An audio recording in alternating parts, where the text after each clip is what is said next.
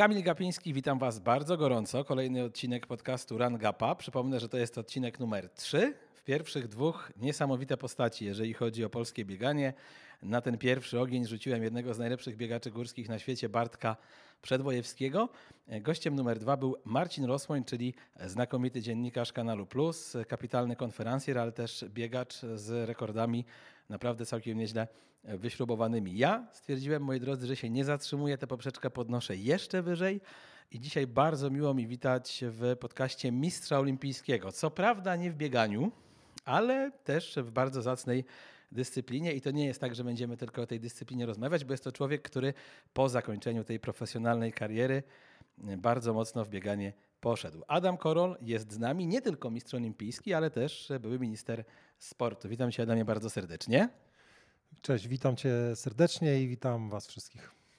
Tu musimy, moi drodzy, rozpocząć od tego, że Adam jako wioślarz w przeszłości, mistrz olimpijski z Pekinu z 2008 roku, no, nie należy do, powiedziałbym, ludzi o kenijskiej budowie ciała. A mimo tego, a mimo tego, że jest to chłop mierzący powyżej 1,90 m, ważący pewnie koło setki, zaraz to zweryfikujemy, jego życiówki no są kosmiczne, ponieważ na 10 km to jest, chyba że gdzieś źle przeczytałem, to zaraz może mi Adam poprawić, 35,01, na półmaratonie godzina 19,10 i na maratonie 2,49,10 wynik z Berlina. I pytanie moje jest takie, jakim cudem taki kloc tak szybko się potrafi Adamie toczyć? Rzeczywiście klocem jestem, ale nogi mam, nogi mam chude, więc jakbyście mnie zobaczyli w takich e, czarnych leginsach, to naprawdę nieźle, e, nieźle to wygląda. Kiedyś się z tego śmiałem, ale później w zasadzie przez całe moje sportowe życie w takich leginsach e, zasuwałem, więc no, wygląda to troszeczkę śmiesznie. Ale rzeczywiście te, te czasy na, na dzień dzisiejszy, jak na nie patrzę, rzeczywiście są, są kosmiczne. To są wszystkie czasy, które, które udało mi się osiągnąć rok, dwa po zakończeniu mojej kariery sportowej. Ja miałem taką ideę, ideę fix, że chciałem przebiec maraton. Ale tak naprawdę e, myślę, że dla wioślarza nie jest to nie jest problemem przebiec e, dystans. Problemem jest oczywiście, jeżeli chce się powalczyć e, o jakiś dobry czas. Ja sobie tak, tak sobie trochę wymyśliłem, trochę zgapiłem z, od brytyjskiego wioślarza Jamesa Cracknella, który w pierwszym swoim e, maratonie chciał złamać e, trzy godziny, to stwierdziłem, jak on może, to, to, to czemu ja nie mogę, więc od razu, od razu sobie postawiłem e, tą poprzeczkę no, dość wysoko jak, jak na amatora i dość wysoko jak na osobę mojej, mojej postury. No i od razu po zakończeniu mojej kariery rozpocząłem, rozpocząłem przygotowania do tego, mm, do tego maratonu. Rozpocząłem sam. Sam sobie ułożyłem e, plan treningowy, ale ułożyłem go sobie tak trochę pod trening, e, pod trening wioślarski, jeżeli chodzi o akcenty e, związane z intensywnością. To był ogromny, ogromny błąd, bo jednak wioślarstwo operuje, czy w wioślarstwie ścigamy się zupełnie na, na innych intensywnościach, więc to było, to było złe.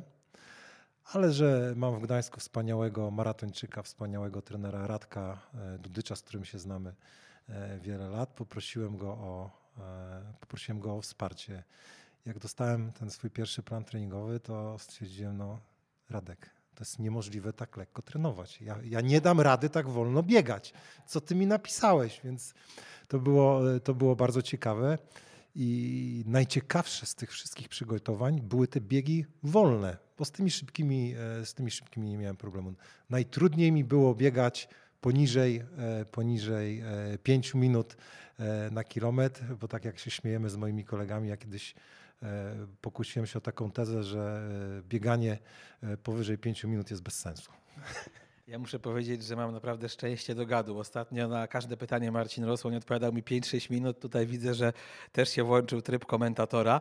E, ty już w debiucie, zanim jeszcze ci kolega Dudycz rozpisał plan, niespełna tydzień po Mistrzostwach Świata w 2009 roku, w wioślarskich Mistrzostwach Świata, przebiegłeś dychę w nieco ponad 36 minut. No mój drogi, 36-24, jak teraz dokładnie patrzę.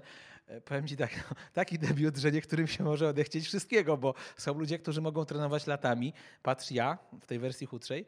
E, no i nawet się do takiego czasu po prostu nie zbliżą. Większość ludzi się nie zbliży. To jest też ciekawa historia z tym biegiem związana, bo dużo, dużo przed Mistrzostwami Świata zobowiązałem się do tego, że w tym biegu e, wystartuję. Mistrzostwa Świata e, odbyły się w Poznaniu. Zdobyliśmy złoty medal, nasz czwarty złoty medal Mistrzostw Świata i wracając samochodem do Gdańska zadzwonił Włodek Machnikowski e, z Radia Gdańsk i powiedział tak, Adam, ty pamiętasz, że za tydzień obiecałeś, że wystartujesz w tym biegu Westerplatte.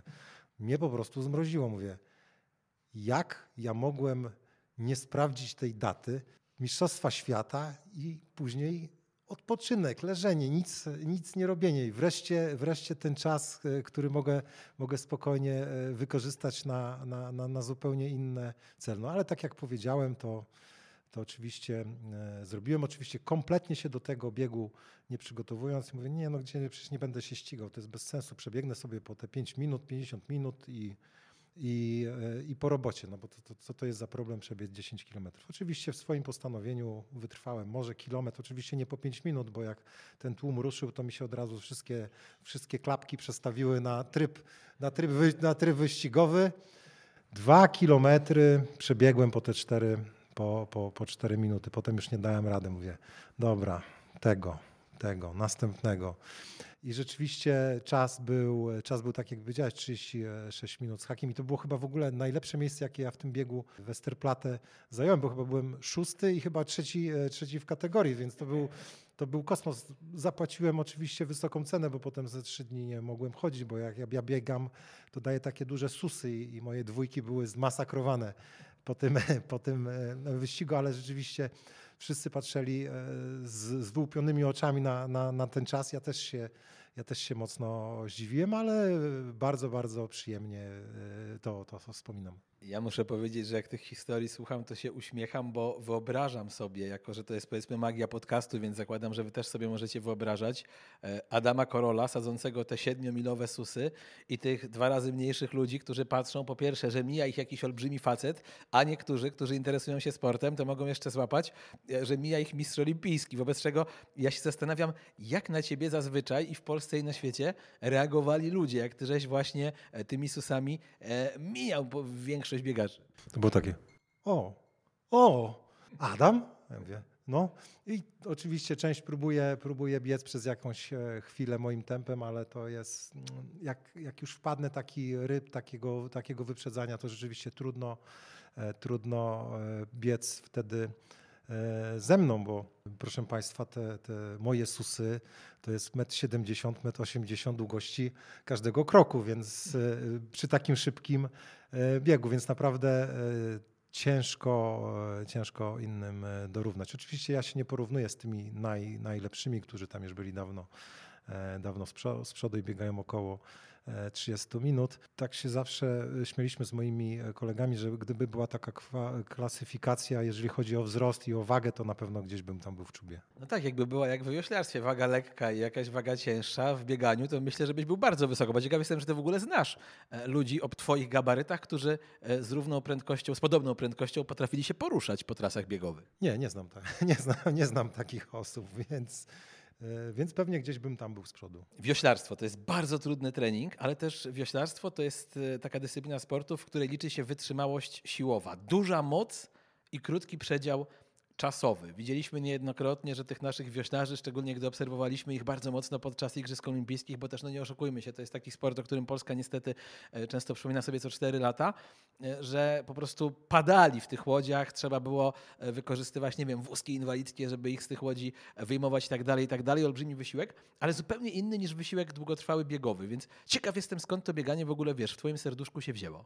Ja jako, jako młody chłopak jakoś polubiłem to bieganie, bo bo w bieganiu akurat czułem się, czułem się dobrze, czułem się dobry, czułem się e, szybki. Od razu mi się to spodobało. Nie czułem się tak e, na siłowni, bo na, tak, na, na, na, na tym treningu siłowym byłem, e, byłem przeciętny. Na, na ergometrze Wiosłowało mi się dobrze, ale też nic, nic nadzwyczajnego. A ten trening biegowy sprawiał mi bardzo dużą przyjemność. I to od, od najmłodszych e, lat, bo potem ta moja miłość do biegania narastała. Naprawdę to było coś, co, co lubiłem najbardziej. I ta, ten środek e, treningowy, który jest dosyć często wykorzystywany w wioślarstwie bardzo mi przypadł gustu. Bo wy we wioślarstwie, to też musimy wyjaśnić, nie każdy musi sobie z tego zdawać sprawę, nie każdy musi śledzić, jak to wygląda. E, to nie jest tak, że spędzacie 90% czasu w łodziach. Wy trenujecie w bardzo różny sposób.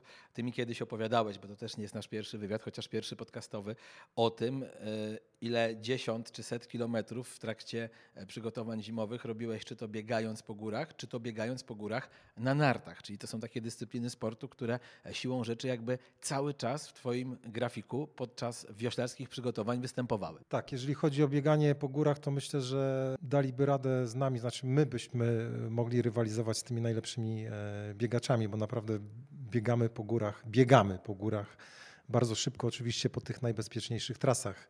E, nigdy w tym, e, w tym w naszym treningu nie ryzykowaliśmy, że może nam się coś zdarzyć i, i z reguły wybieraliśmy ten okres letni, gdzie, gdzie, te treno, gdzie ten trening górski jest dla nas dla nas bezpieczniejszy.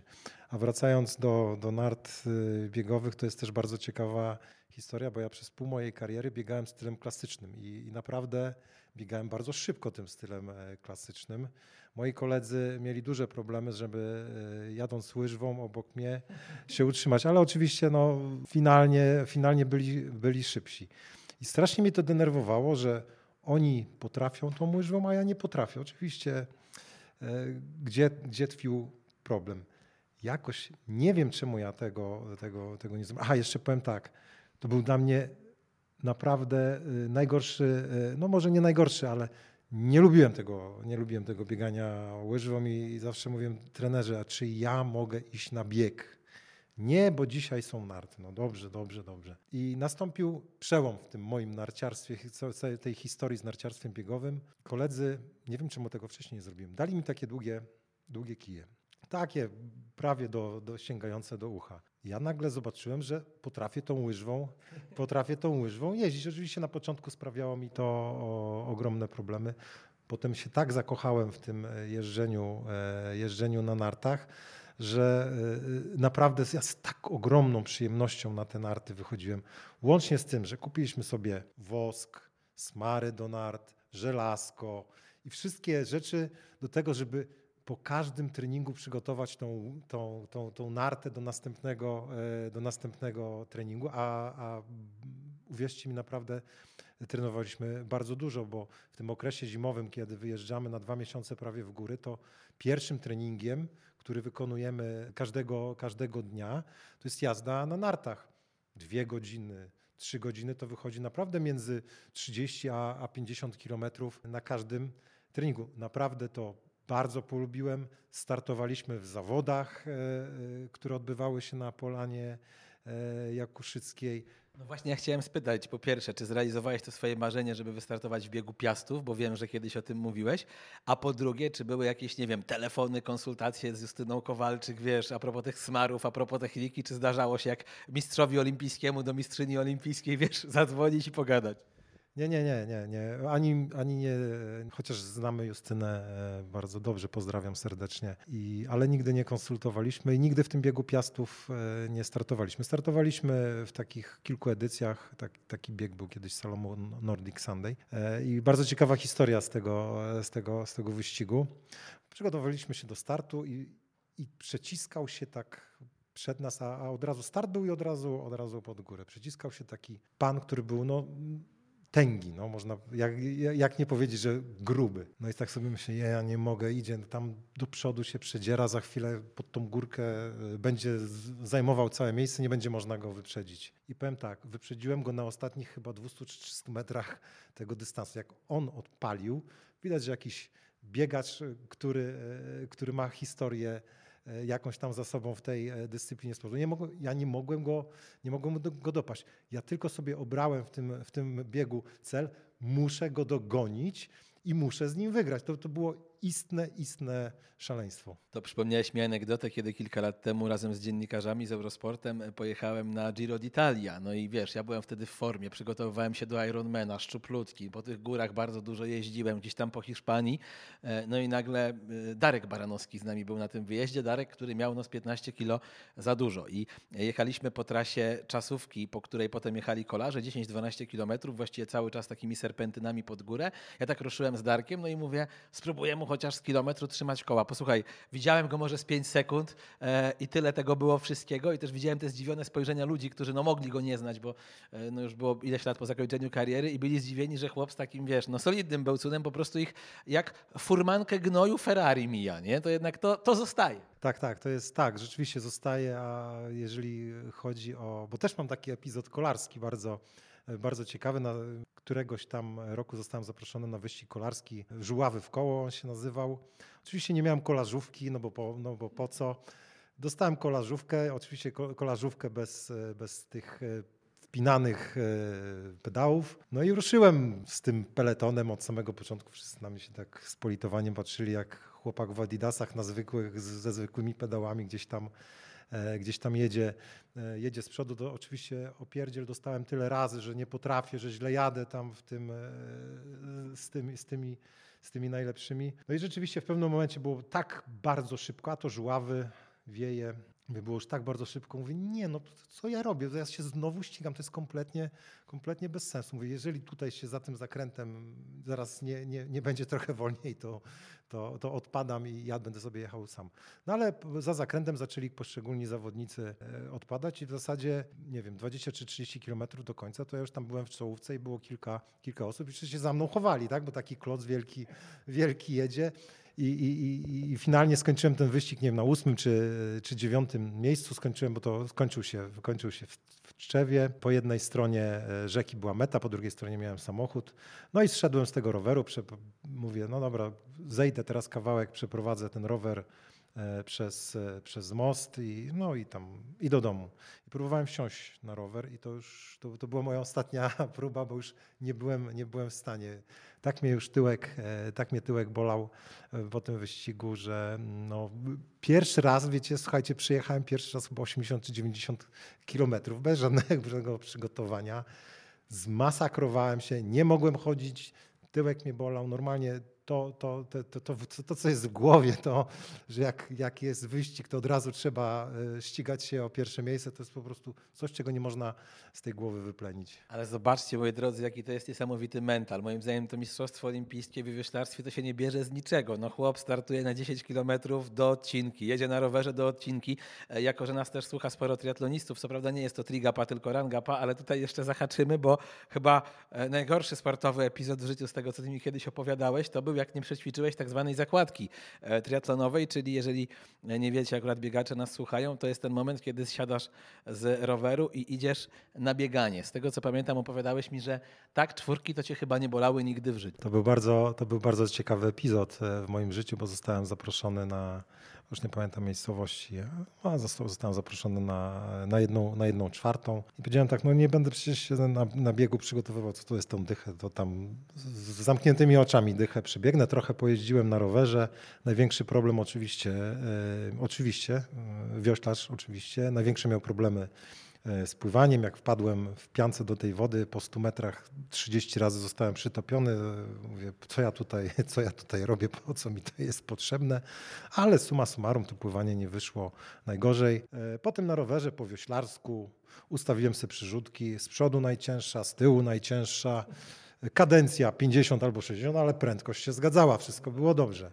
No i do tego sławetnego, doszło do sławetnej zakładki, tak zszedłem no to mówię, dobra, teraz 4-0 zacznę i tylko szybciej. No to tak jak zacząłem 4-0, 2 km, to potem było 4,35 i, i modliłem się, kiedy ta, ta dycha się skończy, bo, bo kompletnie, kompletnie mnie e, odcięło i tylko naprawdę siłą woli i tym, że byłem zaproszony i tam wielokrotnie e, moje nazwisko padało, dobiegnę, bo już miałem trzy razy e, chęć e, zejścia. Jak usiadłem na schody, nie mogłem się ruszyć. Siedziałem z godzinę, siedziałem z godzinę na tych e, schodach. Wszyscy podchodzili, klepali mi, ja po prostu byłem tak totalnie zajechany.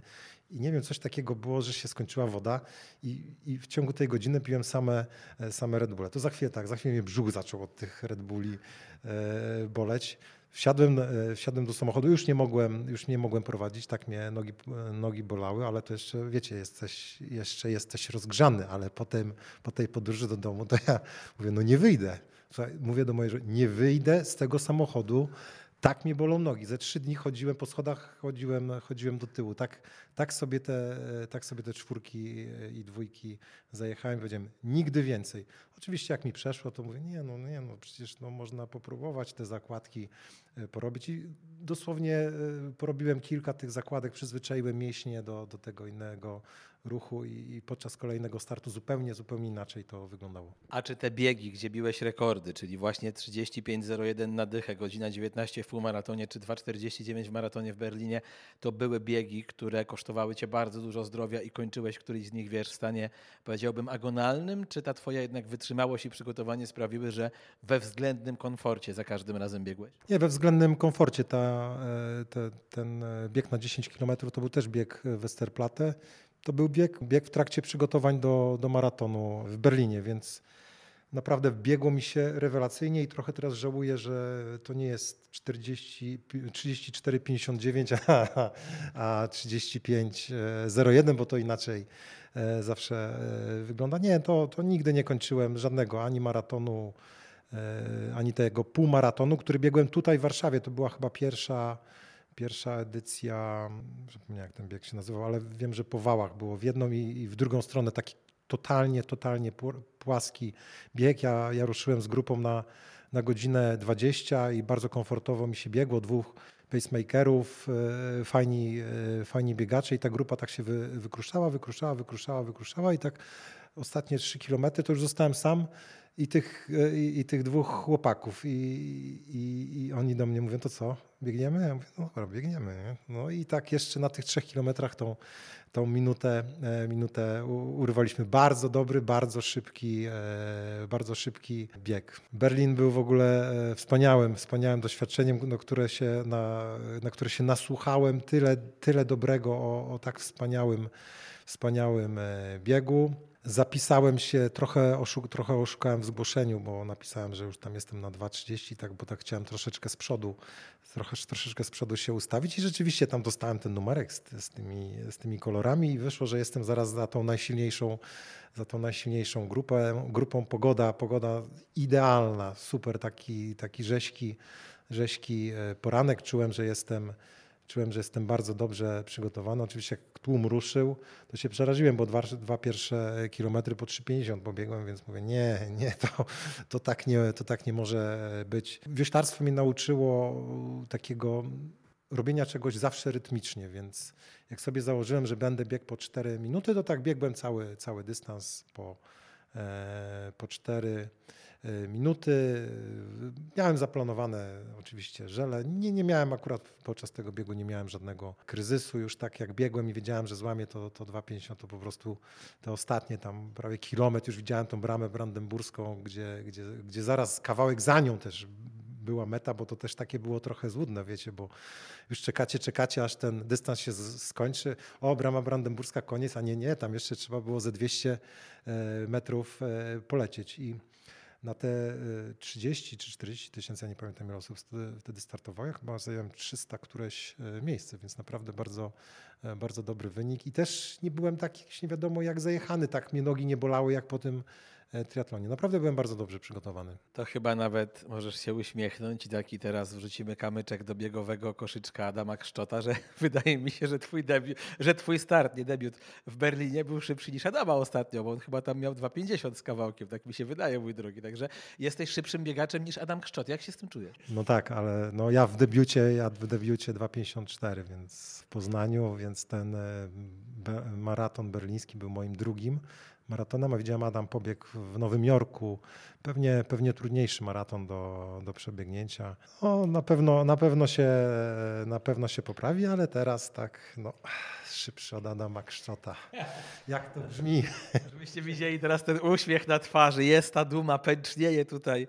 Ale jestem starszy jeszcze od niego dość, dość dużo. No fakt, że ten, ten, ten mój bieg był dokładnie 10 lat temu, bo w 2013 roku, więc miałem no, prawie 40 lat. Ja teraz kończę 40, ty w przyszłym roku kończysz 50 i zastanawiam się, jaki to jest moment dla gościa, który tak jak ty całe życie przywykł do rywalizacji i nawet właśnie jak startuje, wiesz, w takich biegach bardziej amatorskich, to się chce ścigać. Ty dzisiaj bieganie nadal traktujesz jako wyzwanie i jak stajesz już na jakimś starcie, to wiesz, dajesz 100%, obojętnie patrząc na to, jakie to 100% jest w danym momencie, no bo może być różnie.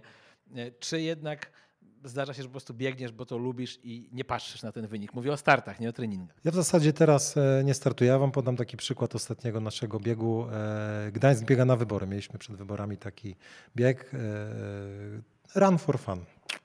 Oczywiście Run for Fun. No i takie dwa kilometry po plaży, trochę tam w Gdańsku. Dwa kilometry po plaży, czyli ciężko, bo to w tym, w tym, w tym, w tym piachu dużo ludzi, bez pomiaru czasu. No oczywiście też wytrzymałem tylko przez, e, przez bieg na 6 kilometrów. E, oczywiście wytrzymałem też tylko prze, przez chwilę, bo stwierdziłem, no, no nie będę biegał 6 kilometrów, to zrobię 10 chociaż. No i tak sobie wybiegłem poza trasę, no ale to już jak wybiegłem, no to już potem goniłem tych, tych e, najsłabszych, więc też też ten, te, ta, ta rywalizacja mi się włączyła. Ale staram się, staram się już nie biegać właśnie tak.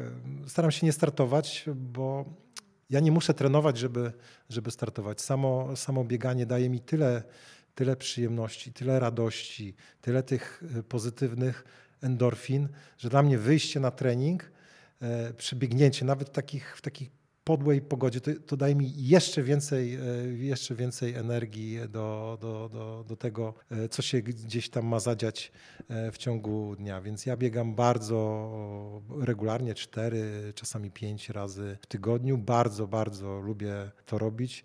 I, tak jak sobie kiedyś powiedziałem taką maksymę, im ciężej, e, tym lepiej, bo im ciężej na treningu zawsze, to tym łatwiej podczas, e, podczas wyścigu. No tak, e, tak zawsze jest. Nigdy nie uczymy się tego maksymalnego wysiłku podczas zawodów, tylko nasz organizm zapamiętuje to, co działo się na treningu, więc on musi być przygotowany do tych ekstremalnie ciężkich wyścigów, więc zawsze na tym treningu lepiej się zajechać, żeby potem łatwiej było e, startować. Więc jeszcze raz, ogromnie dużo przyjemności daje mi bieganie, wychodzenie na świeże powietrze, trenowanie, czy pada, czy nie pada, czy, czy wieje, czy jest słońce. E, co, co drugi dzień, szósta, trzydzieści, albo albo na przystani, z którą związany jestem e, od dwudziestu kilku lat, albo jeżdżę na alejki e, nad morzem i, i, i tam sobie biegam. Słuchajcie, moi drodzy, uczcie się. Mistrz olimpijski mówi: im ciężej, tym lepiej, bo mamy paru amatorów, paru dziesięciu znam, którzy no mają problemy z tą motywacją, a tutaj nie ma żadnych wymówek. Adam Korol, moim gościem. Zaraz wracamy. Teraz kącik trenerski, jeden z najlepszych biegaczy górskich, Michał Rajca i Trimp Team. Porozmawiamy o tym, jak wznowić treningi e, po przerwie na dwu albo trzytygodniowy odpoczynek. 17 dzień listopada, piątek, nagrywamy wtedy e, nasz trenerski, ekspercki kącik. To jest znakomity moment, żeby wrócić do treningu. Ja wielokrotnie właśnie gdzieś w tych okolicach zaczynałem biegać po wrześniowym czy październikowym lenistwie. Czego na dzień dobry trzeba unikać, żeby, żeby ten trening był dobry i żeby się do niego nie zniechęcić na samym początku? Zaczniemy od, od klasyka. To trzeba na spokojnie. Tak naprawdę słowem klucz do tego, żeby wrócić na spokojnie do, do treningu, to jest, to jest cierpliwość. Wiadomo, że po okresie roztrenowania czy jakiejkolwiek kontuzji powroty są, są ciężkie i chyba każdy, kto wracał do biegania po, po jakimś przerwie właśnie czy to roztrenowaniu, e, czy kontuzji, e, zna ten ból.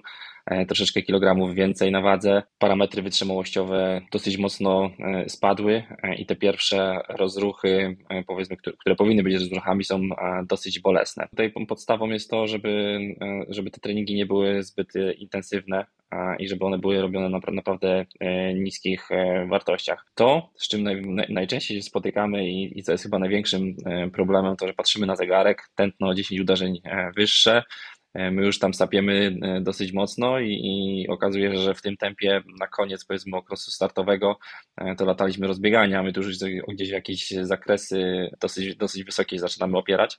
Natomiast to trzeba przerobić i to jest naturalne zjawisko i każdy po tak przyjmuje się, że po, po, około dwóch tygodniach e, bez treningu te nasze parametry wytrzymałościowe zaczynają spadać dosyć mocno, no i to po prostu trzeba porobić. E, po prostu trzeba to przerobić. Ja lubię do tego podchodzić w taki sposób, że to jest dla nas taka e, trampolina, nie? czyli jesteśmy w momencie, w którym troszeczkę musimy zejść w dół, czyli ten okres e, roztrenowania, te parametry muszą spaść, żeby się później tak fajnie wybić i polecieć z tą formą dosyć mocno do góry. No i trzeba się tak, tak naprawdę rozpędzać bardzo powoli i ten pierwszy okres to jest takie, takie mocne budowanie, budowanie bazy. Jest taka liczba treningów, których nie powinno się przekraczać w tygodniu po powrocie do właśnie biegowych zajęć, czy to jak zwykliście mówić w Trim Team, to zależy, bo ja zawsze jak wracałem, pamiętam do biegania, obojętnie czy z trenerem, czy, czy samemu, to w tych pierwszych dwóch, trzech tygodniach, z tego co kojarzę, to więcej niż trzech, czterech jednostek raczej nie miałem. Tutaj raczej podchodzimy y, do objętości, którą e, robiliśmy powiedzmy w sezonie wcześniejszym i, i takie pierwsze tygodnie powinny gdzieś się klarować w zakresie 50 do 60% tego, co robiliśmy wcześniej. Czyli, żeby tutaj przyjąć prostą matematykę, jeżeli robiliśmy w tygodniu 100 km w sezonie, no to te pierwszy, pierwszy tydzień powiedzmy zaczęlibyśmy z takim mm, kilometrażem, objętością około 50 km i później z każdym kolejnym byśmy dokładali sobie do 60-70, tak żeby po czterech e, tygodniach, pięciu gdzieś wracać powoli do tej, do tej objętości, która, e, która była wcześniej. Cały czas mimo wszystko mając w głowie, że ta intensywność, na której powinniśmy wykonywać te treningi powinna być dosyć niska i, i to właśnie jest ten okres e, budowania bazy. To jest bardzo ciężkie w obecnych czasach, gdzie tak naprawdę wszędzie nam towarzyszą wszystkie gadżety, nie? zegarki e, na bieganiu, na, na rowerze gdzieś tam pomiar mocy i, i tak naprawdę wchodzisz na ten rower, pedałujesz tam 20 czy tam 30% mniejsze waty niż robiłeś wcześniej, biegniesz tak samo 20-30% wolniej, męczysz się dużo bardziej e, i, i właśnie to, żeby zostać w tych niskich intensywnościach jest dosyć, dosyć ciężkie.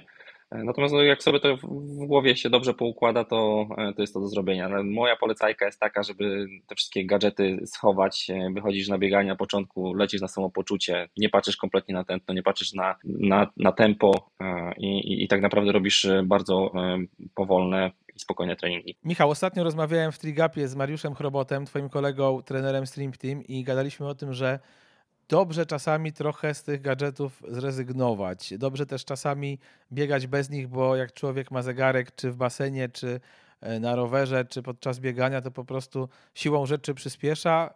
Często w sytuacjach, w których powinien uprawiać trening w dosyć spokojny sposób. I wydaje mi się, że to podejście jest też istotne właśnie przy powrocie biegowym do przygotowań do nowego sezonu. Tak, szczególnie chyba właśnie w tym, w tym okresie, kiedy wracamy i zaczynamy patrzeć na te gadżety i tętno jest e, tam odpowiednio wyższe, tempo biegu, czy tam e, waty, które kręcimy na rowerze są dużo niższe to właśnie wtedy powinniśmy właśnie te, te, te, gadżety schować w kieszeń i starać się wszystko e, pracować na, na swoich odczuciach. W ogóle my w Trimpie bardzo mocno zwracamy uwagę na odpowiednią komunikację e, z zawodnikami i tak naprawdę ich odczucia w trakcie realizacji i też po treningu. To jest dla nas naj, naj, najważniejsza dana tak naprawdę, o którą się opieramy i, i rozpisujemy treningi na kolejne tygodnie. Te wszystkie wykresy w Training Peaksie, które się generują na podstawie tętna, intensywności, TSS-u, i tym podobne, to jak najbardziej są bardzo ważne i istotne e, rzeczy. Natomiast ten feedback tak naprawdę, który idzie od zawodnika, to jest clue. No i ten powrót właśnie, do, o, o, którym cały czas mówimy, który jest tematem naszej rozmowy, powinien przebiegać w maksymalnie spokojnych warunkach. A tutaj, jeżeli mówimy o jakichś strefach intensywności, to to w tej klasycznej, w klasycznym nazewnictwie to jest ta, ta, ta, ta pierwsza, druga strefa. My też bardzo często właśnie posługujemy się strefami RPE, e, które są właśnie bazowane na odczuciach zawodników, czyli te, te strefy, w których powinniśmy się trzymać, to jest powiedzmy 2 do 4, bo jeden to powiedzmy to jest, to jest spacer i to jest zerowa intensywność. A powiedz mi, jak zawodnicy powinni podejść do tego, bo to dla mnie zawsze był problem. Ty zresztą już wspominałeś o tym na początku naszej rozmowy, że mijają zaledwie dwa tygodnie i nagle z gościa, który biegał wybiegania, nie wiem, tam powiedzmy po 4,55, stajesz się gościem, który biegnie po 5,30 czy po 5,40 i sprawia mu to jakiś tam problem. Ja jakby potrafię sobie wyobrazić, że na początku przygotowań do nowego sezonu, mimo tego, że wiesz, że wracasz i że to jest naturalne, ale że jednak gdzieś tam jakąś taką delikatną frustrację w związku z tym będziesz czuł. No ta frustracja właśnie jest tym, z czym tak pod względem psychologicznym musimy się, e, musimy się zmierzyć. Tam zachodzą zmiany fizjologiczne w organizmie po tych e, dwóch tygodniach, no, które powodują e, ten spadek wytrzymałości i, i, i parametrów naszych. Nie chciałbym się tam zagłębiać jakieś mocniej w, w, w tą fizjologię i i, co to powoduje. Natomiast y, no, no, no, no, tak już jest, że po każdej przerwie ta adaptacja organizmu musi znowu e, przebiegać. Natomiast tutaj chciałem wszystkich uspokoić, e, bo ten powrót do dyspozycji, e, którą mieliśmy powiedzmy przed rozpoczęciem przerwy, czy to spowodowanej kontuzją, czy roztrenowaniem, jest dość, do, do, dość szybki. Nie? Ten, ten organizm bardzo mocno pamięta i już tak naprawdę po kilku tygodniach nawet spokojnych treningów już jesteśmy powiedzmy w podobnych strefach tętna i w podobnych prędkościach, jak, jak to było przed, przed, przed, przed, przed, przed tą przerwą. Te początki, te pierwsze parę tygodni, ja rozumiem, że ta intensywność też zależnie trochę jest od tego, kiedy mamy ten pierwszy start, no bo jeżeli zaczynamy dzisiaj startować, jest, znaczy zaczynamy dzisiaj trenować, jest 17 dzień listopada, a pierwszy start mamy w maju, no to wiadomo, że te pierwsze 7-8 tygodni to, to nie będzie jakiś nadzwyczajny wysiłek, no bo też nie ma co tej formy za szybko budować, zakładam. Tak, i tutaj też polecam do wrócenia do pierwszego odcinka, który był, w którym gościem był Bartek Przedwojewski, gdzie mówiliśmy o planowaniu e, kalendarza startowego i tak zwanej periodyzacji treningu, tego makrocyklu całego do naszej głównej imprezy, o wyznaczaniu sobie tam powiedzmy imprez A, B. E, no i tak, tu, tu, tu, masz rację, że ten pierwszy okres to jest zawsze tak naprawdę budowanie bazy tlenowej i w zależności od tego, jak szybko ten start ma nastąpić, to te mezocykle, które wchodzą w skład tego większego powiedzmy makrocyklu, czyli tego całego przygotowania do, e, do imprezy głównej, trzeba odpowiednio skracać, wydłużać.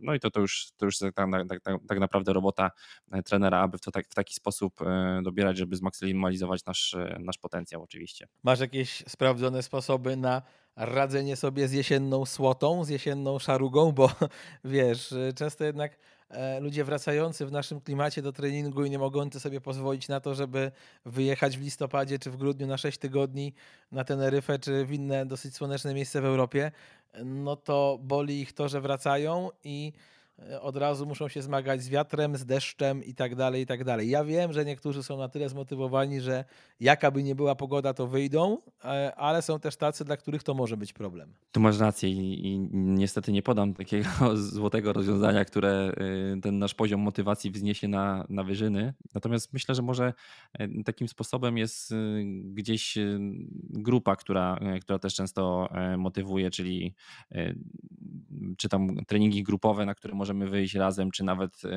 jeżeli chodzi o kręcenie na rowerze, w Trimpie też organizujemy wirtualne spotkania, na których sobie razem powiedzmy na tym trenażerze w domu kręcimy, co nie jest oczywiście optymalnym rozwiązaniem, natomiast jeżeli na zewnątrz jest minus dwa i, i, i wichura, e, to myślę, że to ta jazda na trenażerze jest mimo wszystko przyjemniejsza. Także myślę, że te, te treningi grupowe mogą gdzieś tam tą motywację wzmagać naszą. No jeżeli ktoś ma możliwość wyjechania w jakieś cieplejsze klimaty, to, to też jak najbardziej. Co, co mogę powiedzieć? No, nikt nie mówił, że będzie lekko a i ta zima jest, jest, jest dosyć ciężka. Nie? To wstawanie wczes, na, na wczesne treningi to pewnie jest często robione w, w ciemnościach, czy trening, który chcemy wykonać gdzieś tam po, po pracy, powiedzmy wieczorami, to też już są ciemności. No to jest cierpienie, które, które często trzeba E, które trzeba przeżyć, jeżeli chcemy gdzieś tam jakiś sukces sportowy e, odnieść. No mnie ratuje dobry podcast. Muszę powiedzieć, że ostatnio, właściwie wczoraj, nie chciało mi się wyjść na bieganie, bo byłem już po paru godzinach pracy i przed paroma godzinami pracy miałem taką godzinkę wolną o 14. E, było nieprzyjemnie, szaro i miałem do wyboru drzemkę albo bieganie. I oczywiście chciałem wybrać drzemkę, ale zauważyłem, że jest fajny podcast, rozmowa akurat w tym przypadku Justyny Kopińskiej z Borysem Szycem o niepiciu alkoholu i wychodzeniu z nałogów, a ja zawsze takie rozmowy bardzo lubię słuchać. Po prostu stwierdziłem, że ja nie tyle idę biegać, co idę wysłuchać tej rozmowy.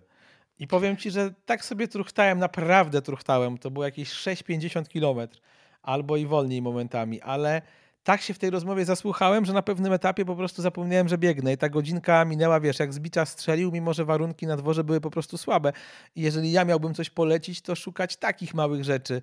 Może właśnie rangapa, może trigapa, a jeżeli nie sportowe podcasty, no to w ogóle rozmów z ludźmi, którzy są w jakiś sposób e, inspirujący, bo, bo jak się wtapiamy w ten dany świat, to wydaje mi się, że trochę możemy zapomnieć o tym, gdzie w tym konkretnym momencie jesteśmy. To jest dokładnie to, co chciałem powiedzieć, tylko nie zdążyłem że Trigapa jak najbardziej polecany, stuprocentowy motywator. Nie, śmiejemy się, ale tak, e, tak, tak poważnie to, to, to, to masz w tym stuprocentową rację. To też gdzieś jest e, sposób, który, który nawet też na mnie działa.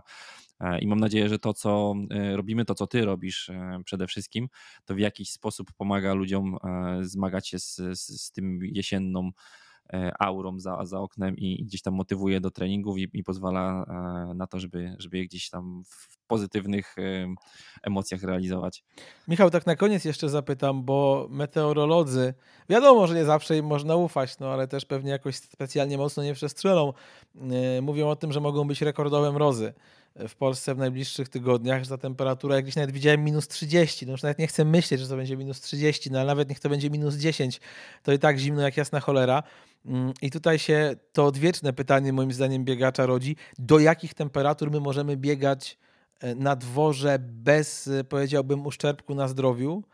E, no i jakim zamiennikiem tego biegania jest bieżnia? Bo ja wiem, że są trenerzy, którzy bieżnie akceptują i uważają za coś normalnego, ale są też trenerzy, i z takimi również mi się zdarzyło pracować, którzy uważają bieżnie za absolutne zło, konieczne i coś takiego, co jak już naprawdę nie masz wyjścia, nie wiem, jest minus 20, i zamieć śnieżna to wtedy ok, ale w pozostałych przypadkach to lepiej jednak dwór. Wiesz co, ciężko mi się wypowiadać e, tak pod względem fizjologicznym, w, w którym momencie ta temperatura czy warunki atmosferyczne są na tyle niekorzystne, że ten trening e, powoduje jakiś uszczerbek e, na zdrowiu. Ja bardzo dobrze toleruję i, i nawet lubię takie chłodniejsze warunki, no nie mówię tutaj o minus 30 i, i zamieci śnieżnej, E, natomiast jeżeli jest tak poniżej e, zera i gdzieś tam ciało odpowiedniej intensywności może się tam rozgrzewać i, i tak jest dobre chłodzenie. Natomiast y, no to także ciężko, ciężko mi się wypowiedzieć, więc nie, nie, nie udzielę jednoznacznej odpowiedzi. To jest myślę też mocno sprawa indywidualna. Jedni to mm, gdzieś fajnie tolerują, lubią, a inni nie, niekoniecznie. Natomiast jeżeli chodzi o, o ten zamiennik, czyli bieżnię mechaniczną, to tutaj jak najbardziej uważam, że, że, że to jest super zamiennik i alternatywa dla, dla biegania na dworze. Sam mam bieżnię w domu, z której dość e, regularnie E, korzystam. A już tutaj nawet ta, ta zima oczywiście, czyli to bieganie e, powiedzmy zamulające, to, to, to, e, to, to na bieżni sobie zawsze można włączyć jakiś serial, nie tylko podcast na słuchawkach, gdzieś tam sobie umilać ten czas. Natomiast bieżnia też jest super rozwiązaniem, jeżeli chodzi o treningi specyficzne, nie? czyli jeżeli biegamy na jakichś konkretnych prędkościach, chcemy jakiś konkretny trening zrealizować, który jest w laboratoryjnych warunkach, powiedzmy, który jest ciężki do zrealizowania w terenie, to tutaj bieżnia jak najbardziej też jest super rozwiązaniem. Trochę jak pod... trenażer przy triatlonie. Ja to bardzo lubię, mhm. powiem Ci, tak biegać. Chyba w ogóle moją ulubioną pogodą do biegania to jest takie minus dwa, minus trzy, twardy, zbity śnieg w lesie i słońce. To, to jest coś takiego, gdzie się czuję fenomenalnie. Bardzo, bardzo takie bieganie lubię. No to, to jesteśmy z, z, tego samego, z tego samego worka, jeżeli chodzi o, o, o warunki. Ja, ja, ja, również. To, zresztą to, że startowałem tam pięć razy na zimowym ultramaratonie karkonoskim chyba e, dobrze potwierdza. Michał, dziękuję Ci bardzo za kolejną dawkę wiedzy trenerskiej. Myślę, że usłyszymy się za tydzień. Wszystkiego dobrego. Dzięki bardzo. Do następnego. Jesteśmy z powrotem. Adam Korol, mistrz olimpijski we wioślarstwie z Pekinu, jest moim gościem. Zastanawiam się, czy jak myślisz o tym, jakie czasy osiągnąłeś przed laty, i pewnie już tak szybko biegać nie będziesz, choć życzę ci, żebym się pomylił, to cię to raczej drażni po sportowemu, czy się jakby godzisz z tym wiekiem? Bo wiem, że sportowcy na przełomie tych 45-50 lat amatorzy, biegacze, nie wszyscy się godzą. Niektórych to po prostu drażni, że te możliwości, ten pik możliwości już jednak gdzieś powoli e, zaczyna uciekać. Nie drażni mnie to, bo tak jak powiedziałem, no, dla mnie bieganie to jest przyjemność i ja bez biegania mogę powiedzieć, że nie, mógł, nie mógłbym e, żyć. Ja wszędzie, gdzie jestem, mam, mam buty biegowe, e, jadę na wczasy, to, to najlepiej tak wybieramy, e, wybieramy miejsce, gdzie by, żeby można było tam pobiegać. Ja już tych czasów nie osiągnę, już nie mam, nie, już nie mam, takich, już nie mam takich ambicji. Ja zawsze mówię, jak ktoś chce się ze mną ścigać, proszę zobaczyć sobie tam, wejść w internet, jakie czasy biegałem i możecie się, możecie się porównywać. Biegam, bo lubię, taka chyba audycja jest nawet gdzieś, ale, ale, ta, ta, ale tak jest. Biegasz, bo lubisz, ale też powiedziałbym trochę przewrotnie, że biegasz, bo musisz, ponieważ jeżeli ktoś przez tyle lat uprawiał sport na takim poziomie, to serducho jest, e, powiedziałbym, przystosowane do pompowania krwi, no to też nie jest tak, że ty nagle mógłbyś przez 10 lat nic nie robić, bo po prostu twoje ciało mogłoby na to fatalnie zareagować. Dokładnie tak. Najgorsze jest to, jak e, koledzy e, moi, bo też wielu, wielu mam takich, którzy e, skończyli, skończyli trenować i kompletnie nic nie robili i to bardzo mocno odbija się na organizmie. No. Tak jak mówiłeś, serce też jest mięśniem i, i przez wiele lat, jeżeli uczymy, że, że to serce pracuje trochę inaczej niż serce zwykłego człowieka, że dajemy mu takie impulsy po, po kilka godzin dziennie, nie można tak od razu powiedzieć po, po zakończeniu kariery stop, koniec, nic, nic nie robię, bo widzimy po mięśniach innych partii ciała, że one też, też zaczynają zanikać i ten mięsień sercowy też zaczyna zanikać i wielu moich kolegów ma, ma po prostu problemy z tym, z tym związane. Ja nie miałem nigdy takich, takich problemów, bo od razu po zakończeniu, zakończeniu mojej kariery no, zacząłem przy, przygotować się do te, tego mojego wymarzonego maratonu. Startowałem w triatlonie, ale y, biegam też, żeby utrzymać y, odpowiednią masę ciała. To też jest, to o tym też trzeba, trzeba powiedzieć, bo lubię jeść, lubię słodycze, taki nawyk, który został mi e, ze sportu, tylko kiedyś było łatwiej, bo można było w zasadzie jeść bez ograniczeń i nie było żadnych konsekwencji. Teraz Teraz nie dość, że już mam prawie 50 e, lat, słodycze na, dalej lubię i, i jednak samym tym bieganiem tej, tej wagi nie można utrzymać, więc trochę trzeba sobie z tej, tej przyjemności trzeba sobie trochę odjąć. Tak, to jest prawda. Ja się też zastanawiam, czy ty jakoś próbowałeś inspirować tych kolegów, którzy wiesz, byli ci bliscy i patrzyłeś na to, że oni rzeczywiście odchodzą od sportu i mówiłeś im stary, hej tam Tomek, hej Piotrek, rusz się, bo to się źle skończy. Bo ja też znam, nie wiem, czy byłych piłkarzy, czy, czy byłych pływaków, którzy tak bardzo byli zmęczeni tym treningiem. No, nie szukając daleko, chyba przykład słynnego pływaka, tak trochę z Twoich czasów, Artura Wojdata, e, który w jednym z wywiadów, bodajże w przeglądzie sportowym, kiedyś opowiedział o tym, że 20 albo 25 lat po zakończeniu kariery w ogóle nie wszedł do basenu, nie miał kontaktu z wodą, taki miał odrzut. Wiadomo, że te treningi pływackie to jest też inna para kaloszy, bo ta liczba kilometrów, które oni przepływają, to jest szaleństwo i ta monotonia może ci doprowadzić naprawdę do wariactwa, ale, ale wydaje mi się, że to minimum trzeba robić. I teraz pytanie, czy ty tak właśnie jako osoba, która potrafi mieć wpływ na innych ludzi i która umie dotrzeć swoimi słowami, próbowałeś tak trochę, wiesz, nawracać tych sportowców, grzeszników, co zapuścili tatusiowe brzuszki? Nie, nie, nigdy, nigdy tego nie robiłem, ale wiesz, ja do łódki wioślarskiej też przez te 10 lat czy 11, które nie 10 lat, które nie trenuję, to tak na palcach jednej ręki można by policzyć, jak e, wszedłem, też mnie, też mnie nie, nie, nie ciągnie, ale nie ciągnie mnie nie dlatego, że mam jakiś tam odruch, że, że nie, tylko e, przygotowanie łódki wioślarskiej do tego, żeby można było komfortowo e, powiosłować, jest dosyć długie, żmudne. Musiałbym zabrać jakiemuś zawodnikowi łódkę w klubie, y, przestawić ją pod siebie po to, żeby zejść i powiosłować, nie wiem, 10 czy ileś tam kilometrów. Po prostu mi się nie chce, więc łatwiej tak, dokładnie, łatwiej pobiegać, łatwiej pojeździć na rowerze stacjonarnym, czy powiosłować na ergometrze. Do, do, tu do tego ergometru najciężej się jest przekonać, ale mm, jak już zrobię trening na ergometrze, nie, nie, niedawno robiłem, to byłem taki z siebie zadowolony i mówię, nie, do ergometru trzeba wrócić, bo naprawdę ergometr jest tak świetnym urządzeniem, jeżeli chodzi o, o, o, rozwój całego ciała, o rozwój tego tonusu mięśniowego, oprócz, oprócz tej wydolności, którą można zbudować, że uważam, że nie ma nic, nie ma nic fajniejszego. Złapać fajną, e, fajną technikę i te przysłowiowe zdrowie na tym ergometrze można zrobić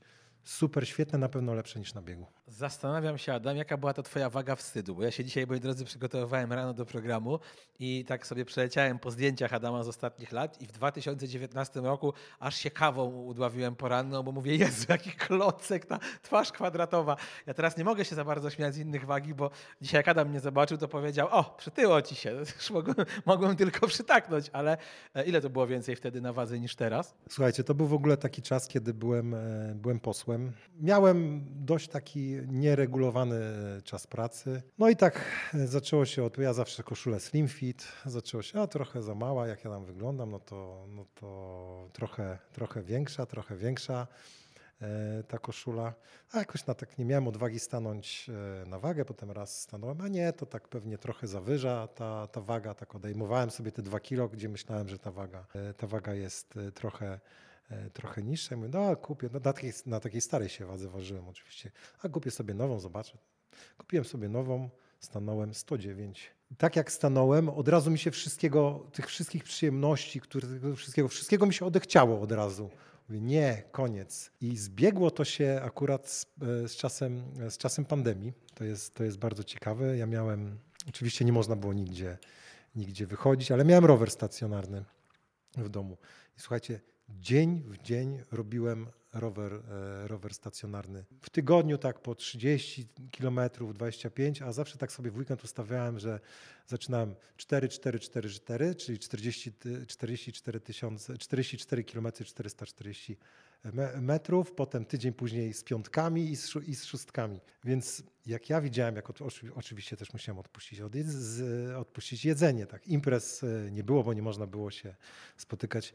Jaką mi to ogromną satysfakcję sprawiało, jak ja widziałem, jak co tydzień ta waga tam o te półtora kilo, dwa kilo schodzi. Jezu, ja byłem tak szczęśliwy. I suma summarum przez miesiąc przejechałem prawie 800 e, kilometrów e, na rowerze, a po trzech miesiącach zjechałem do wagi takiej 94-95 kilo. Już tak mówię, to już zaczyna źle wyglądać, bo tak już zaczynasz łapać tą wagę startową jeżeli, ze swojej e, kariery. Ale czułem się wtedy wyśmienicie, naprawdę. Ale to był taki impuls. I potem jak patrzyłem na te moje koszule w e, rozmiarze regular, mówię, Jezus Maria, jak ja mogłem w takich workach, w takich workach chodzić. Wszystkie garnitury do wyrzucenia, wszystkie koszule do wyrzucenia.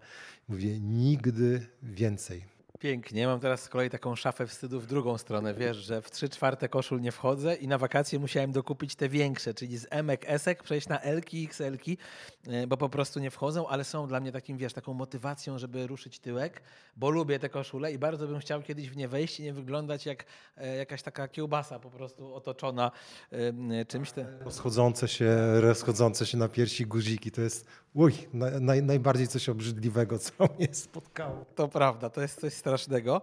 E, a propos biegania i a propos bycia posłem, no ty też trenowałeś z innymi e, posłami. Ja nawet kiedyś ciebie pamiętam w Łazienkach Warszawskich spotkałem z Borysem Budką, który jest przecież wybitnym biegaczem. No on tam chyba coś koło 2.30 czy 2.38 ma w maratonie, no jakiś e, niesamowity czas. Więc też jakby wykorzystywałeś trochę te znajomości polityczne, bym powiedział, do tego, żeby tego ruchu trochę było. Tak, dokładnie. My poznaliśmy się z Borysem Budką, jak byliśmy, byliśmy ministrami i połączyło nas, połączyło nas bieganie tylko takie bieganie nocne, bo też była jakaś edycja takich biegów, biegów po łazienkach e, i, i tam gdzieś się tam gdzieś się spotkaliśmy, no spotkaliśmy się wcześniej, ale no tak zaczęliśmy gadać, no może razem pobiegamy, ty lubisz, ja lubię, no i tak e, powiem e, tak, od tego zaczęło, z, z, zaczęliśmy nawiązywać naszą znajomość, która potem gdzieś pewnie się w przyjaźń przerodziła.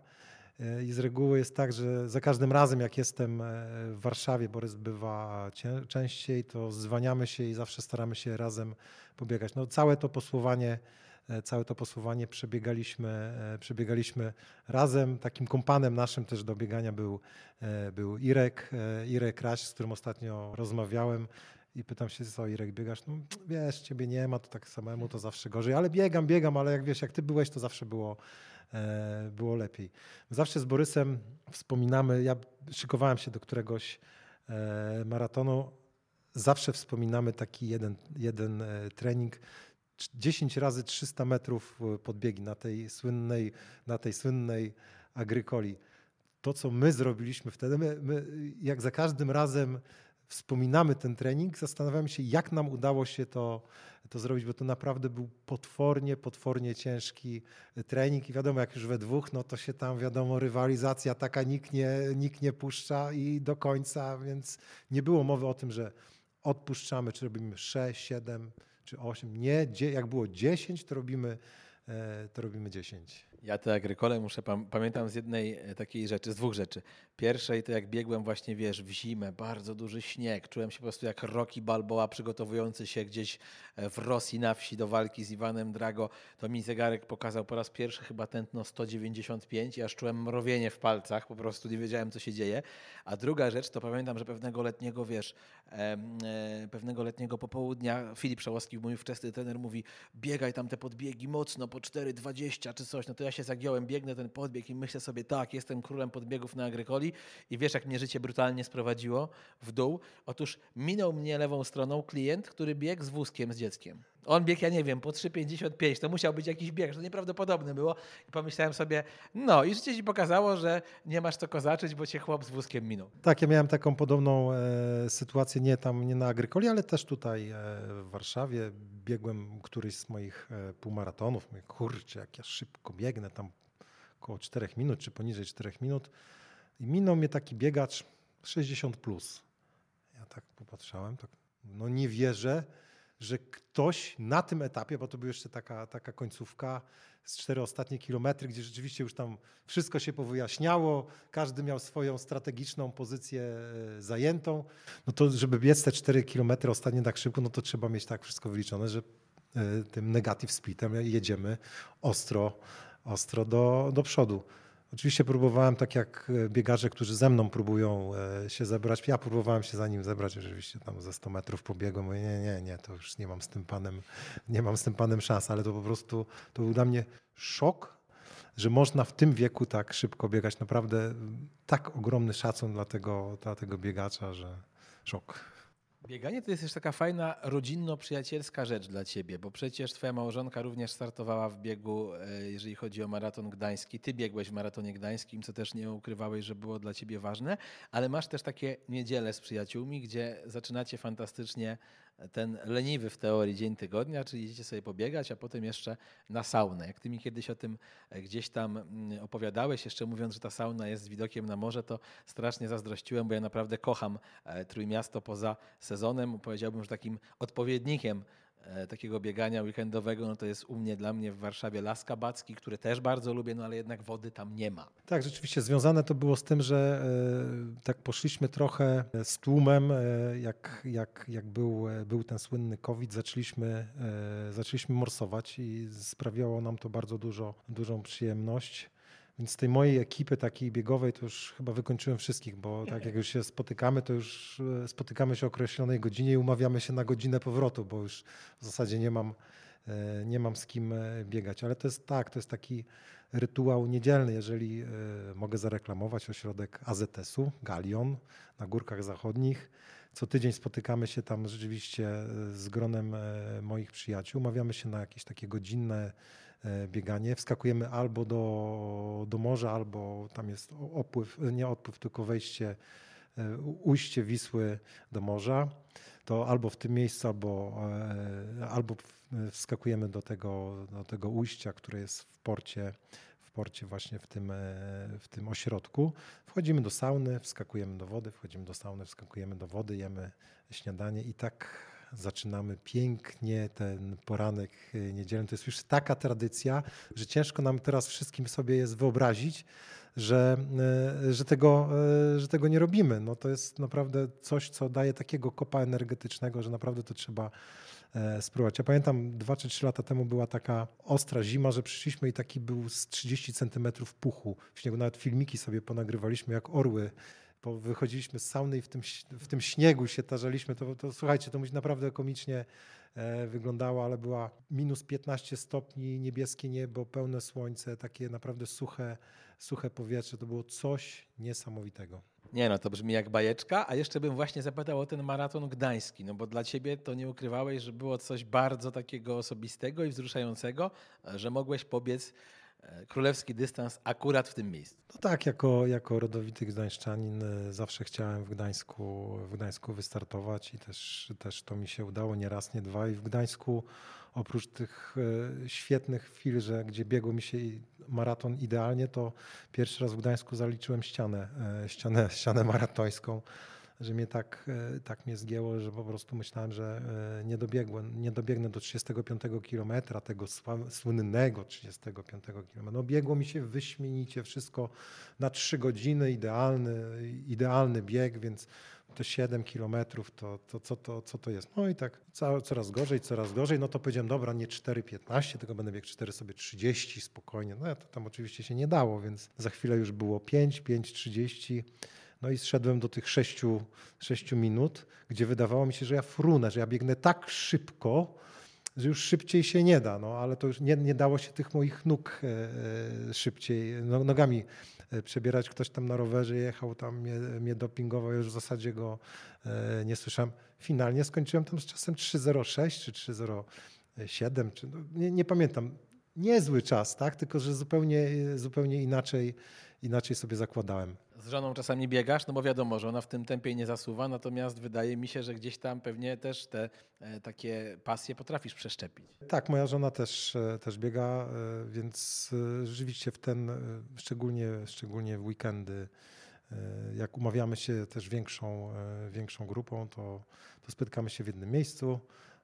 Adam sobie leci, robi, robi swoje, Dagmara biega biega, biega, swoim tempem, najczęściej z moimi kolegami, którzy biegają, e, biegają podobnie. I, i potem, coś, potem coś robimy razem, czy jemy śniadanie, czy właśnie wchodzimy E, wchodzimy do, do morza. Czy ty spełniłeś to swoje marzenie, o którym mówiłeś parę lat temu w wywiadzie? Chyba nie, z tego co wiem, żeby pobiec w maratonie piasków na Saharze, a jeżeli nie, to jeszcze gdzieś ci to chodzi po głowie, a jeżeli nie, to jakie masz być może jeszcze marzenia biegowe? Nawet nie mówię o czasie, tylko o miejscu właśnie, w którym chciałbyś wystartować. Nie, rzeczywiście e, mówiłem o tym, e, o tym kiedyś, ale nigdy nie zrealizowałem tego marzenia i chyba już nie, nie zrealizuję. No nie mam takich, takich ambicji, ale nie mam też takiego miejsca, gdzie chciałbym e, wystartować, ale nie mam, nie mam na chwilę obecną, ale wydaje mi się, że coś sobie, coś sobie wymyślę, bo ja nie potrzebuję tej motywacji, że muszę,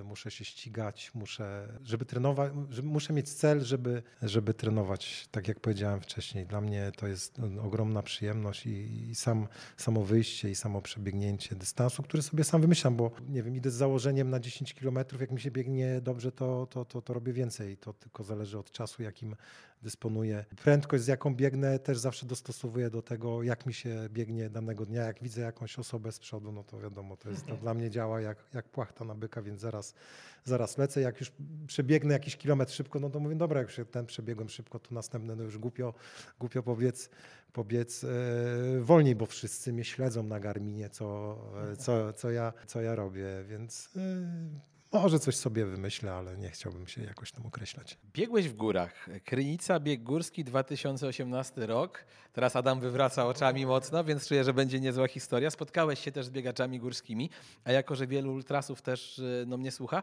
to ciekaw jestem, jak tobie się to bieganie w górach widzi w porównaniu właśnie do e, biegania po płaskim. Mega, mega inne bieganie i ogromny szacun, szacun dla biegaczy górskich.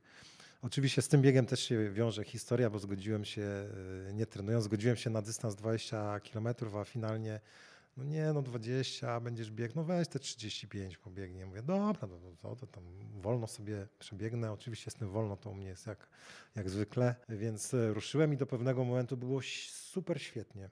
Super mi szło, mówię, jaki ja byłem z siebie zadowolony. Ja nie mogę, nie jest tak, nie jest tak ciężko. Jeszcze mi powiedzieli, że ostatnie 5 kilometrów to już tak będzie delikatnie z górki. Mówię, no pięknie, poczekam tylko na te ostatnie 5. I był pierwszy, pierwszy taki duży zbieg no i ten, na tym pierwszym dużym zbiegu, który był tam po chyba 12 czy 13, nie, już nie pamiętam, e, kilometrze. Nie potrafię zbiegać, bo oczywiście hamowałem. Zapakowałem sobie tak e, czwórki, że w zasadzie po tym zbiegu mógłbym skończyć, e, skończyć ten, ten wyścig, ale jakąś tam siłą woli mówię, no tak, te ostatnie pięć to już będzie z górki, więc na pewno będzie fajnie. No i dobiegłem do tych ostatnich pięciu. Jak widziałem takie nie wiem, może dwuprocentowe podwyższenie terenu. Mówię, jak to jest możliwe? Przecież mi mówi, że cały czas jest z górki, a ja teraz znowu troszeczkę biegnę pod górkę. Jak mi zaczęły kobiety, kobiety wyprzedzać, mówię, nie, no po prostu. Nie byłem totalnie załamany, totalnie zajechany i zadawałem sobie to fundamentalne pytanie, po co ja się dałem na to namówić bez, bez przygotowania. Ale to było, sam się z siebie śmiałem, jak każdy delikatniutki podbieg na tym, tym. Mówię, no ale jak? Przecież każdy mi mówił, że ostatnie 5 kilometrów jest z górki. To ja już sobie wyobraziłem, że cały czas delikatnie z górki sobie będę zbiegał bez, bez żadnych problemów, na, problemów, więc naprawdę y, mega, mega szacunek dla tych wszystkich, co, co biegają w górach. Serdecznie Was pozdrawiam i na pewno to jest zupełnie, zupełnie inne bieganie niż po płaskim. Jakie cechy wspólne Twoim zdaniem mają biegacze i wioślarze i czego ewentualnie mogliby się biegacze od wioślarzy nauczyć? Znaczy, to jest tak, no, wioślarstwo, w wioślarstwie, w wioślarstwie dominuje taki trening e, tlenowy. E, to jest, on jest trochę, trochę inny niż, e, niż biegowy, bo biegamy trochę, tro, tro, troszeczkę dłużej na niższych intensywnościach. Dla, nich, dla nas takim idealnym treningiem jest taki trening pod, podprogowy, czyli pod te przysłowiowe 4, 4 milimole. Dlatego ja popełniałem duże błędy, przygotowując się na początku sam do, do maratonu, bo ja wszystkie te treningi sprowadzałem do tego treningu takiego drugo-trzecio zakresowego, który, który, który graniczył z tymi czterema milimo, milimolami, a jednak to bieganie długodystansowe jest zupełnie na innej intensywności, jest troszeczkę, troszeczkę, no znaczy troszeczkę, no jest, jest zdecydowanie wolniejsze, ale za to bardzo, bardzo długie. To zmęczenie jest rozłożone mocno, e, mocno w czasie. My też takich treningów potrzebujemy w, tych, e, w tej, tej naprzemienności czy różnorodności treningu, bo oczywiście nie możemy stosować tylko takiego treningu pod, e, podprogowego. Musimy go prze, przeplatać nad takim treningiem na, na, na dwóch milimolach, czy na tej zupełnie innej innej intensywności. Powiedz mi, jak wyglądał taki najgorszy, bo chciałbym, żeby biegacze też mieli porównanie, najtrudniejszy trening wioślarski w Łodzi, taki, na którego wiesz, na myśl o nim dziś jeszcze cię ciarki trzymają i robi ci się słabo. Tak, mieliśmy, mieliśmy, taki, e, mieliśmy taki trening, bo tak jak mówiłem wcześniej, trzeba ten organizm przyzwyczaić do tego ekstremalnego e, wysiłku. Dla nas to biegacze będą, będą wiedzieć. My kończymy wyścig na poziomie kilkunastu, piętnastu i wzwyż y, milimoli zakwaszenia krwi, ale to trzeba, to trzeba, y, to trzeba wytrenować. I szukaliśmy z trenerem, bo nie mogliśmy się zakwasić na, na treningach, które, które robiliśmy. Y, I szukaliśmy z trenerem takiego treningu, gdzie możemy uzyskać bardzo te, te, te bardzo duże zakwaszenie. I pamiętam, był taki trening 2 razy 7 minut, 50 sekund na prędkości, bo, bo to jest u nas szalenie ważne. Trenowaliśmy e, na prędkość, prędkości wyższej niż torowa na 10 sekund przerwy. I tak powtarzaliśmy ten 7, 7 e, razy. Przerwa i drugi raz 7 razy. To, to było tak, kończyło się te, te 50 sekund. Zdążyłem wziąć dwa oddechy, powiedzieć jedno niecenzuralne słowo i, i było uwaga, hop, jedziemy, e, jedziemy dalej. I najważniejsze było pilnowanie tej prędkości wyższej niż e, torowa. I tak siedem, siedem razy pod rząd. Naprawdę trening. Ja pamiętam do, do dzisiaj, gdzie, gdzie dojechaliśmy startując, startując ze startu, e, ze startu toru, czy, czy z początku toru w Wałczu. E, wiem, gdzie skończyliśmy, wiem, jak, jak wyglądaliśmy, wiem, jak łapaliśmy to, to, to powietrze, tak, żeby jak najwięcej od razu chwycić tego, chwycić tego tlenu. Totalnie, totalnie byliśmy zajechani. Moi drodzy, Adam był na wielu igrzyskach olimpijskich, chyba na pięciu, jeżeli dobrze tak na szybko liczę, wobec czego nie będziemy tego e, gdzieś tam strasznie mocno teraz mówić, bo już też czas nas goni. Natomiast chciałem zapytać, bo ty jednak poznałeś wielu sportowców właśnie na igrzyskach polskich, wielu sportowców w trakcie takich obozów jak te w Wałczu czy w Szklarskiej Porębie. Czy miałeś jakichś takich w trakcie kariery albo już po jej zakończeniu biegaczy polskich, którzy robili na tobie największe wrażenie? I to wiesz, chodzi mi o zarówno biegaczy torowych, jak i być może tych średnio albo długodystansowych, ale takich ludzi, że patrzyłeś na nich i myślałeś, to jest koń, to jest naprawdę prawdziwy sportowiec. To tak, my, my z reguły spędzaliśmy czas e, w Wałczu, więc tam, e, tam nie, nie, nie trenowali lekkoatleci, ale taką osobą, która naprawdę wzbudzała mój ogromny poziom, e, podziw, była Justyna Kowalczyk, bo ona od, od młodych e, lat przyjeżdżała, e, przyjeżdżała do, do Wałcza, biegała, jeździła, jeździła na rowerze. Tam się, tam się poznaliśmy i tam zaczęliśmy się darzyć ogromnym, ogromnym szacunkiem, bo ona wykonywała katorżniczą pracę i, i my wykonywaliśmy, bo my z, z reguły w okresie letnim spotykaliśmy się, więc my już byliśmy w BPS-ie, więc e, to jest e, naprawdę trenuj, jedz e, i śpi, i śpi to, i powtórz. Trenuj, jedz i śpi. Dokładnie to, to się wtedy nic innego, nic innego nie robi. Spanie w ciągu dnia o 10 to już tam każdy na oczy ledwo widzi, bo następnego dnia od rana znowu trzeba zacząć to samo. Więc tam zobaczyłem, jak można naprawdę ciężko trenować i, i właśnie zobaczyłem to, to u Justyny, chociaż my też sami bardzo ciężko trenowaliśmy. Moi drodzy, dużo znakomitych historii biegowych. Człowiek, który zdobył no już ponad 16, 15 lat temu, jak ten czas szybko leci. Mistrzostwa olimpijskie w Pekinie jako wioślarz, ale potem zakochał się w e, bieganiu i ta miłość, jak słyszycie po jego anegdotach, po jego biegowych historiach, trwa do dziś. Adam Gorol, y, Adam Gorol, Adam Korol był gościem podcastu Rangapa. Adamie, dziękuję Ci bardzo, bardzo serdecznie. Bardzo dziękuję za rozmowę. W bardzo miłych okolicznościach przyrody. Ja jeszcze zdradzę, że tutaj w PKOL-u akurat z Adamem się umówiłem, więc mamy taką fajną salkę, w której sobie e, dyskutujemy. Zdradzę Wam też, że jeżeli wszystko pójdzie po mojej myśli, to kolejnym gościem podcastu będzie człowiek, którego bez dwóch zdań mogę nazwać legendą polskiego biegania. A kto? To jeszcze nie powiem, bo najpierw go nagram. Nie będę się chwalił, e, dopóki tego nagrania e, nie sfinalizuję, ale myślę, że naprawdę warto będzie tego podcastu posłuchać. Kamil Gapiński, dziękuję Wam bardzo serdecznie za to, że byliście ze mną. Do usłyszenia.